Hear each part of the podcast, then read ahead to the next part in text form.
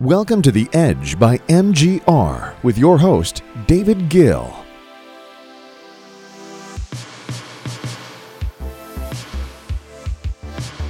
Hey, everybody, welcome to The Edge podcast by MGR. Your host, David Gil, here. Hope everybody's having a fantastic week. As always, I certainly am. Uh, really excited, actually, just uh, was talking to a couple potential interview guests that will hopefully be on uh, either next week or the following week. I know I've been promising uh, some great guests in the past couple weeks, and finally they are lining up. Just kind of you know have to uh, you know accommodate for people's travel schedules, and and you know th- these are busy uh, executives and uh, successful people. So I have to be respectful of their time. But anyways, uh, very excited for that. Just wanted to give a quick update because I know I've been teasing interviews. But yeah, uh, one of them will be the CMO of a hundred million dollar plus uh, company organization. And anyways, that's all the details I can say now. But definitely am looking forward to those interviews coming soon.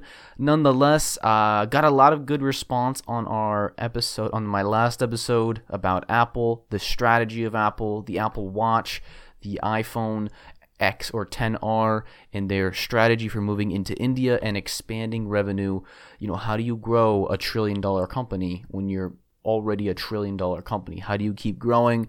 Well, I gave my analysis of Apple's strategy to do just that. So give it a listen if you have not already. Just scroll right back in your podcast feed.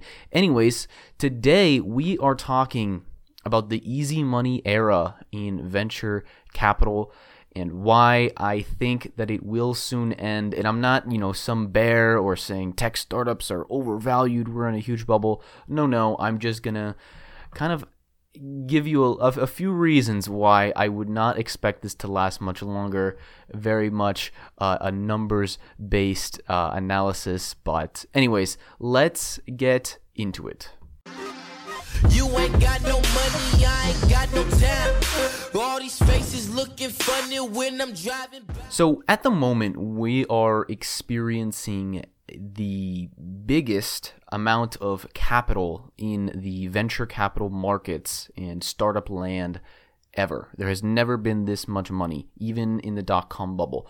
And you know the ironic thing is a lot of this money is going to uh, software companies and and you know we're, we're in the information age one of the brilliant things about the the software age is that any kid or group of people in their garage or bedroom or whatever with very little money, just time, could create the next big thing. That was the whole promise. That was the whole big deal. That didn't really take much, and it doesn't really take much to create a product. You can go if you're a developer on your uh, afternoons or, or weeknights and weekends and develop a product on the side and with very little money and become successful or at least get some form of product or business out there with very little money. But now the uh, and the reason i say it's ironic is that it, it, the whole promise was that it didn't take money but now there's more money flowing uh, towards uh, software companies and startups than ever ever before. And you know the question is do they necessarily need this money do you even want this money if you're a founder? And I'll get into that a little later. But, you know, first I wanted to talk a little bit about why. Why is there so much money right now? What has changed from, you know, 10 years ago to now that there is hundred billion dollars or more more this year that will be invested into venture capital when just uh, what maybe five six years ago there was not even 30 billion a year and now that number is over 100 billion. So what has changed? Well a couple things. So if you look at the last decade the the 2000 to 2010 and then or kind of right the not exactly lining up but basically the decade of between the dot-com bubble and the housing uh, collapse in 2008, 2009, and then the decade now, basically the 2009 to now, what has changed? Well, in the previous decade, in that previous little cycle, interest rates were much higher, and there was very many places to get a 4 to 5% return with relatively low risk, right? You could go open a savings account and get 4% return. You could get CDs, like a 12, 18 month, 24 month CD at 5%. You know, these days, those CDs go for about two, two and a half percent, and that's on the high end, and that's now with interest rates rising. But for a decade, we've had really, really low interest rates, if not zero interest rates or even negative interest rates uh, in other places outside of the US. And so, obviously, you know that's a stark difference from being able to open a savings account and get four to five percent. And so with this chase for yields in, in of investors, it, it's it's it's much more difficult to find a five percent yield or a six percent yield. Now, and, and not to mention that this is the previous decade was there was a combination of the dot com bubble bursting and scaring away investors from tech, and there was a macroeconomic uh, climate where you could get 5% returns with re- very little risk. That made it very difficult for startups to raise money. But now investors are enamored by stories of startup riches, and that compounded by the fact that, you know, achieving even a 7% yield right now is actually quite difficult with the same risk tolerance that you could have 10 years ago or more than 10 years ago. You just cannot find CDs or low risk bonds that are going to give you much more than a few percentage points. You're going to need to increase your risk tolerance. And that's what investors have done. Risk tolerance is now higher than ever because investors have no choice. Either you make no returns or you take the risk. You know, this has changed the very fundamentals of how investors are valuing companies. You know, there's an endless list now of companies that have little to no profits or in some cases are even losing money but they have massive valuations because of their growth, right? The market conditions have shifted investment principles, really, you could say. And, and profits are now secondary so long as top of the line revenue or you have uh, massive amounts of users. As long as top of the line revenue, user growth, all of that is occurring, then profit is secondary. This was not the case 10 years ago or in the previous cycle. But you know, the question is what happens when hundreds of billions of dollars are thrown into businesses that don't actually return a positive cash flow? You know, we live in a world of paper millionaires and billionaires, but how often is that, or how, what is the likelihood that all of that money will materialize? Is this sustainable? Is this the new norm, or is it a bubble? And I don't think it's necessarily a bubble per se. I don't think that you know, we're going to see some pop, some major crash where all of a sudden no one's investing in tech startups. Definitely not. I don't think that's the case. But I, I think at some point we will see a slowdown in the amount of money that is flowing into uh, VC's hands. You know, the balance of investor capital and capital needed from founders is skewed in the it, it's it's off balance right the scale is definitely skewed towards way more money flowing into founders than what they actually need and the question is, right, you can only have so much capital because there's only so many new businesses and new ideas that can be created that will ret- bring these massive returns, right? There's only so many Ubers and Twitters and whatever that there's so much money in the space that there is just there are not enough founders and companies that can return give you a return on 100 billion. On 30 billion, yes, there was. On 100 billion, there's just not enough money that can be returned to give you to make it worth investing in VCs at this point. You know, many prominent VCs and angel investors have actually greatly reduced the amount of companies that they're invested in, or many have even left the market entirely. You know, a, a famous example is Tim Ferriss. He decided to leave. Um, there's there's lots of ex- Chris Sacca has decreased his amount, and he was a big time investor back just five five six years ago. Many investors have very much decreased the amount of investments they're making or left entirely because the market has gotten so saturated with endless capital. It's it's very easy for startup founders to go and raise capital. And listen, I'm not saying this is necessarily a bad thing, and I'm not blaming founders in the slightest. If you're a founder and you know that it's going to cost you a million dollars over the next two years to keep your business alive, and you know that you're going to need that money to because you have this new prototype or product or your software is in beta, whatever, and you say, hey, I can go raise money, I can go get a million dollars for my company pretty easily, and it will allow us to last another 18 months, two years without having to turn a profit of course you're going to do it. You have all the incentive in the world. So I'm certainly not blaming founders in the slightest. I, it's more on the investor side that I think investors are soon going to realize that it's not that easy to get these big returns. You know, the, the problem with venture capital and startup investing is the complete illiquidity in the markets, right? Because there's so Ill- it's so illiquid. It takes so long to get your money out, right? If you're an investor in Uber, there are many investors who still have not been able to cash out from Uber. Uh, they have not gone public yet. In most of the in most cases, right, these you invest in a startup and you exit, either you get bought out or you go IPO. Now, in in these days there's so much money in the market that you actually have these, you know, by the time you get to Series D, Series E, whatever, uh, new investors will buy older investors out, the early angels out, but not in all cases.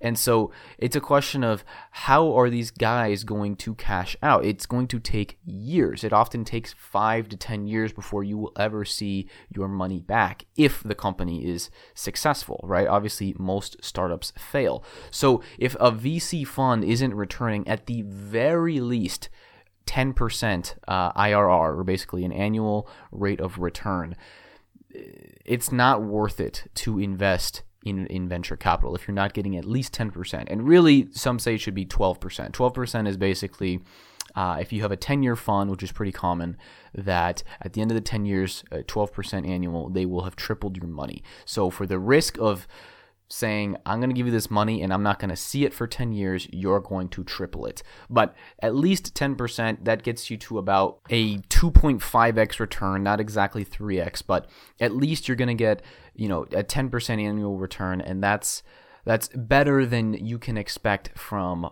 uh, general public markets normally. Obviously, it depends if you're in a bull cycle. You can obviously we have we've had years with the S and P and going up 15%, whatever. But that's that's abnormal. That's that's not the norm. So you need at least a 10% for the risk and the illiquidity.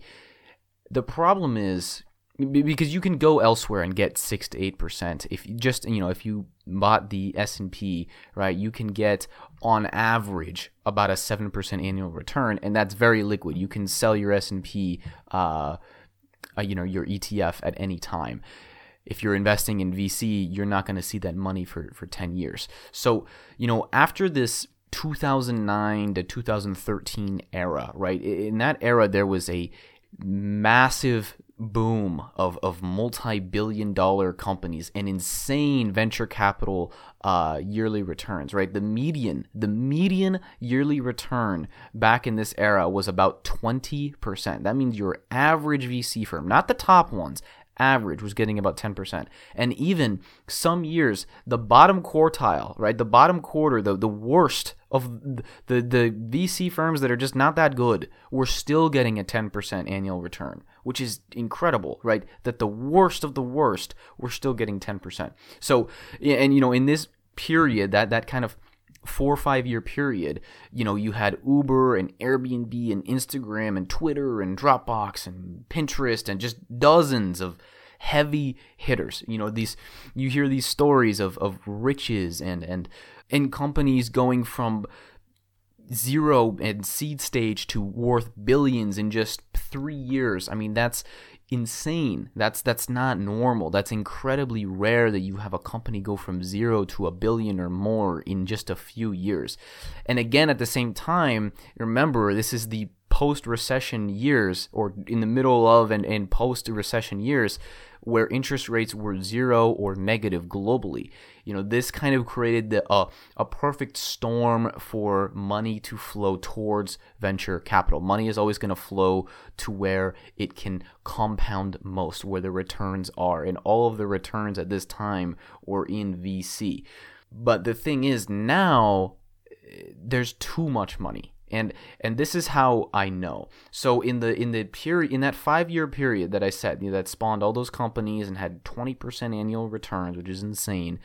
In that 5-year period, there was or I should say in the last 2 years from 2017 through this year through the end of 2018, there will be more money put into startups than there was in that 5-year period combined. And I think a lot of these investors are failing to realize that one of the reasons for that five year growth period was because of a shift in technology, right? One of the reasons was because of the iPhone and the overall shift from desktop to mobile. Most of these companies that grew from that era were based on being mobile first, and that was when being mobile first was unheard of. You know, Uber, Instagram, Twitter, all these companies, they were never desktop companies. They were always companies that took advantage of people now having a computer in their pocket, or in the case of Instagram, everyone having a camera in their pocket at all times. Before that, that was not the case. And so there was a major technological shift, and many companies were able to be born out of that shift. Right now, there is no such major shift, especially not on the consumer side. You could argue that on the B2B front, um, AI is kind of that shift. Everyone's switching from uh, basic software to now advanced AI. But even then, I think that's a bit of a stretch. I wouldn't compare it quite to the shift from desktop to mobile. So now you have more money than ever pouring into companies who do not have the advantage of being first to a tech, new technological trend, because that was really the advantage of those companies. You can still start another uh, Instagram or Uber or Twitter, but good luck competing because it's kind of too late. It's very, very difficult to compete with them at this point. But because they had partly first mover advantage on this new technological trend, they were able to grow really quickly because they were the only offerings available at that time and they had a fantastic new product that had never existed before.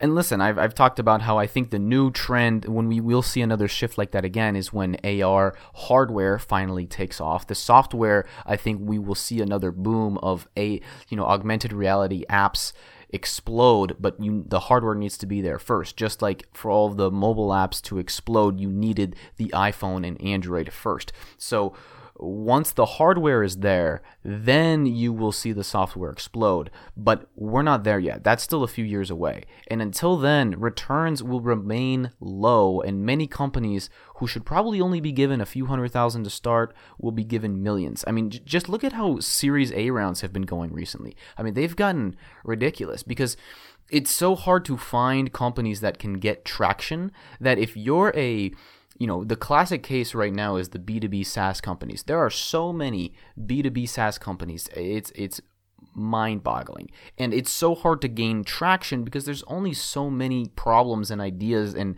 improvements that can be made that haven't necessarily already been made yet with the technology that's available. And so anytime a you know one of these companies is able to show hey we have you know 2 million in revenue. All of a sudden they're able to go out and raise money at a 50 million dollar valuation when they're only doing 2 million in revenue. I mean insane multiples like that that did not exist 10 years ago, 15 years ago. And you've got companies like just last week, a company called Airware. They were a drone analytics company. They raised $70 million 24 months ago. They've raised almost 120 million in their uh, 5 6 year tenure and they went completely out of business gone. They don't exist anymore. $120 million evaporated. Why? Because they were able to show a little bit of traction, and all of a sudden, VC money, like, VCs were throwing money at them, and then all of a sudden they realized, oh, this isn't a real business. Drone analytics. I don't know. How many drones do you see, right? It was kind of a, there was a drone trend, but I don't see that many drones, and especially, I don't see enough enough of a demand for a drone analytics company to raise 120 million dollars.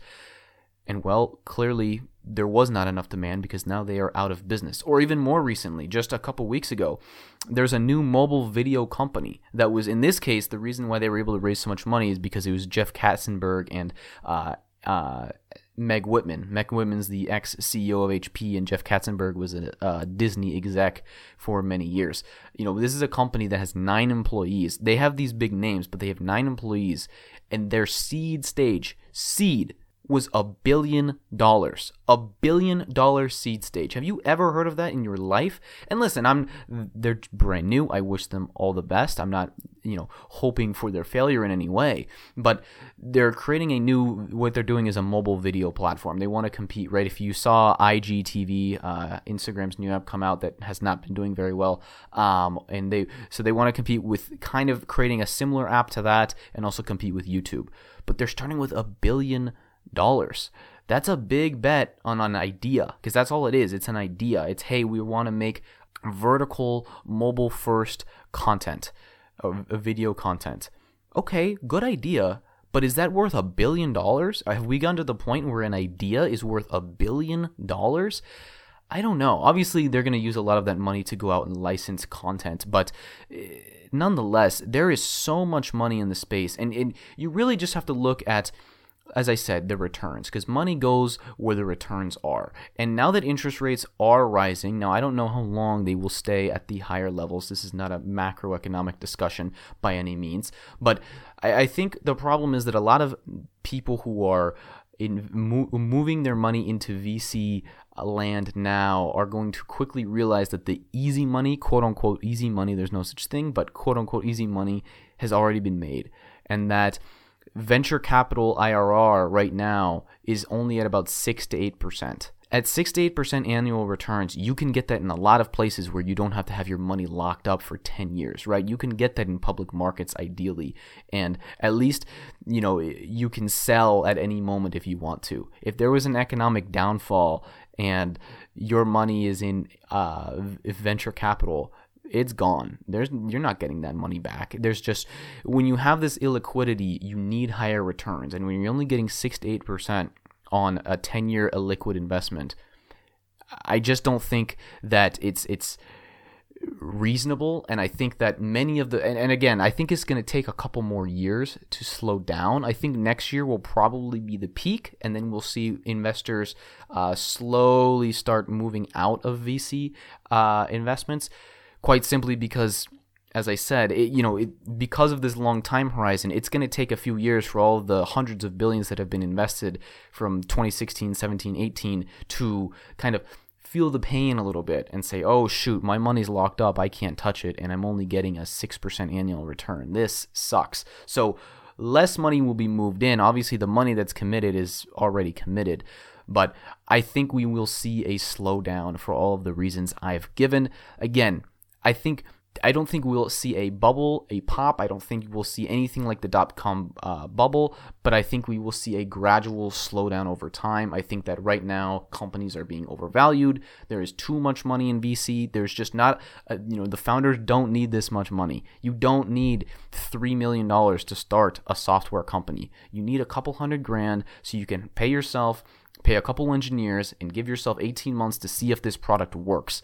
And if it doesn't in 18 months, 2 years, then it probably is not going to work out, right? Especially in the in the, you know, B2B space where we've seen so much investment. You don't need a team of 15 people and a few million dollars in the bank to start a basic software company. So that that's that's kind of my uh, thoughts on it. And again, I'm not trying to be bearish or bullish. I'm just giving my general uh, assessment and why I really think that it will go down over time. But in the meantime, if you're a startup or a founder, go raise that money because I don't think that money is going to be there two, three years from now. And I think 2018, 2019, this is the time to be raising money because if you can't raise money now, then good luck in a few years. All right, before we go any further, let's take a quick break.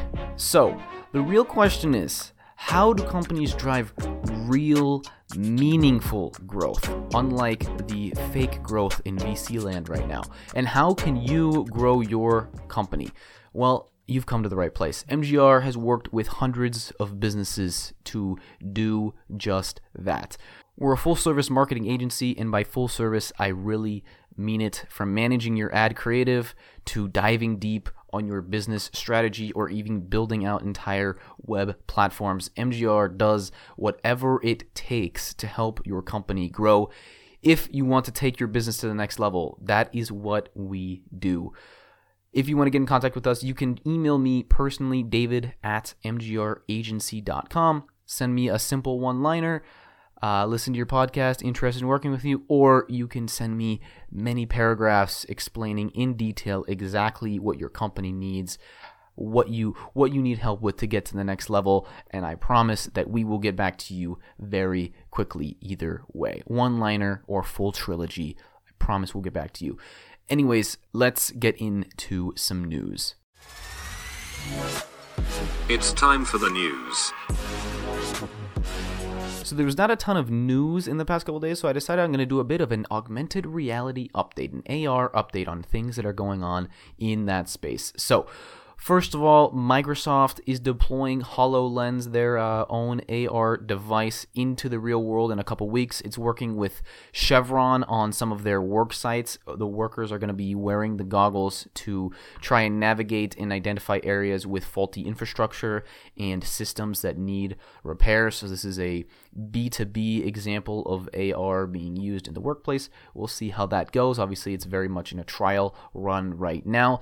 Also, Mozilla, the creators of Firefox, are creating Fire or have uh, created Firefox Reality, which is the first, their first AR web browser. It's still in the early stages, but it allows you to do a couple unique things. Uh, you can, if you want to Google it, uh, there's some videos of it, but you know, it allows you to do a couple unique things that are not possible without AR. And one example of that is like if you are cooking, for example, and you want to make some dish, you know, if you're wearing the glasses, you can pop out multiple windows in front of you and kind of resize them how you want. And one can be playing a video of a person uh, making the thing or giving you instructions on how to make whatever dish you're making. And on the left, you can have. Uh, a little pop out with a web page that has all the ingredients you need with instructions and uh, whatever. You know, unique things like that I thought were pretty cool. And obviously, that type of interface, you know, cooking is a very basic example, but that could be used for many, many things in life, as you might imagine. So, very interesting. It's very early in early stages for Firefox's uh, browser, but definitely looks promising. And finally, uh, speaking of startups raising a ton of money. The startup Wayray raised $80 million. It was led by Porsche, the car company, actually. And uh, so, what Wayray does is they create holographic heads up displays, HUDs, that can be used on car windshields or regular windows. Uh, obviously, in this case, you know, Porsche is investing for the windshield case. Um, but they have unique holographic projection projection technology that could be very valuable in the future. We'll have to see. But I've seen some of their demos. They look very cool. Obviously, a lot of these AR demos look much cooler online than they often end up being in real life. But certainly interesting that Porsche was willing to fork up a huge amount of capital. Uh, they must have seen some type of promising technology there. Anyways, that's kind of the AR update for the week. Thank you guys so much for listening. I hope you enjoyed. If you did, please leave a review on whatever podcast platform that you listen to. Uh, share this with one person who you think would also enjoy. Just one. Email it to them, text it to them, whatever. Share it publicly if you want. Tweet it out to the world. It doesn't matter. I would very much appreciate it. Anyways, thank you guys so much for listening. See you next time.